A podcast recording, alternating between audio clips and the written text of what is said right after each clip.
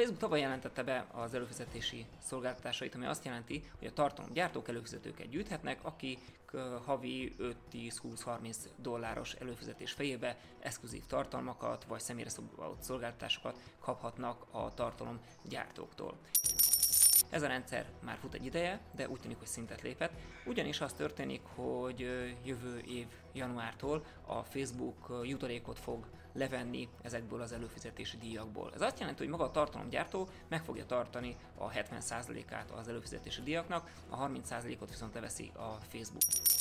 ami azt jelenti, hogy ha én mobilon fizetek elő valakinek az exkluzív videóira például, akkor a mobil platform szolgáltató elviszi az első évben a teljes 30%-ot, és a Facebook csak a második évtől, ha a második évben is előfizető vagyok, akkor fog megkapni 15%-ot, a 15% pedig marad a mobil tartalom, illetve a mobil alkalmazásból szolgáltatói. Hogyha valaki asztali környezetben fizet elő, akkor a Facebook megkapja rögtön az első perctől kezdve a 30%-ot. Érdemes összehasonlítani más rendszerekkel, hogy hogy alakulnak ezek a díjak. A, nagyjából azt látjuk, hogy középúton van valahol, hiszen mondjuk a YouTube is 30%-ot vesz le, nyilván a YouTube-nak a konkurencia akar lenni ebben is a Facebook, a Twitch az mondjuk 50%-ot, a Patreon viszont csak 5%-ot, úgyhogy próbál a Facebook az ilyen iparági standardekhez igazítani nagyjából. Látszik, hogy a Facebook minél több megoldást próbál adni a monetizációra a tartalomgyártóknak, hiszen ugye vannak már videókban futó hirdetések, amiből már tudnak bizonyos országokba bevételeket szerezni a videóknak a gyártói, de nyilván erre az előfizetési jellegű konstrukcióra is szüksége van a Facebooknak ahhoz, hogy minél több olyan tartalomgyártót tudjon behozni a rendszerre, akinek a videóit, a tartalmait annyira vágyják a követők, a feliratkozók, hogy tényleg havidíjat képesek ebből fizetni, a Facebook pedig ebből a havidíjból megpróbálja, illetve meg tudja kapni a saját maga kis jutalékát. Van egy másik ehhez a témához kapcsolódó hír is az ügyben, ez pedig az, hogy a Facebook Stars rendszert is kiterjeszti a Facebook olyan tartalomgyártókra, akik nem játék, vagy nem csak játék videókat csinálnak. A játék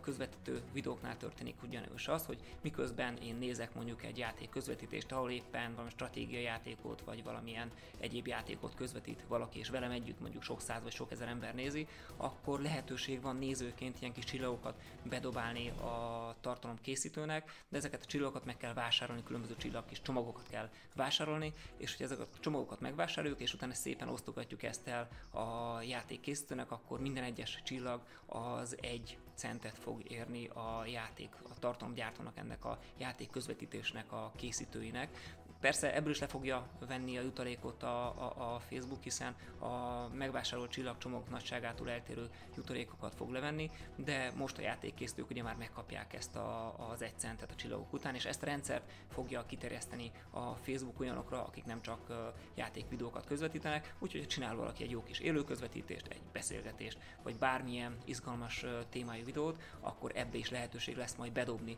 azt a, azokat a különböző csillagokat, és ezzel is plusz bevételhez jutatni a tartalomkészítőt. Úgyhogy a Facebook az átlójára tűzte, mint látjuk a monetizációt. Azt, hogy Magyarországra ez mikor jut el, azt még nem tudjuk,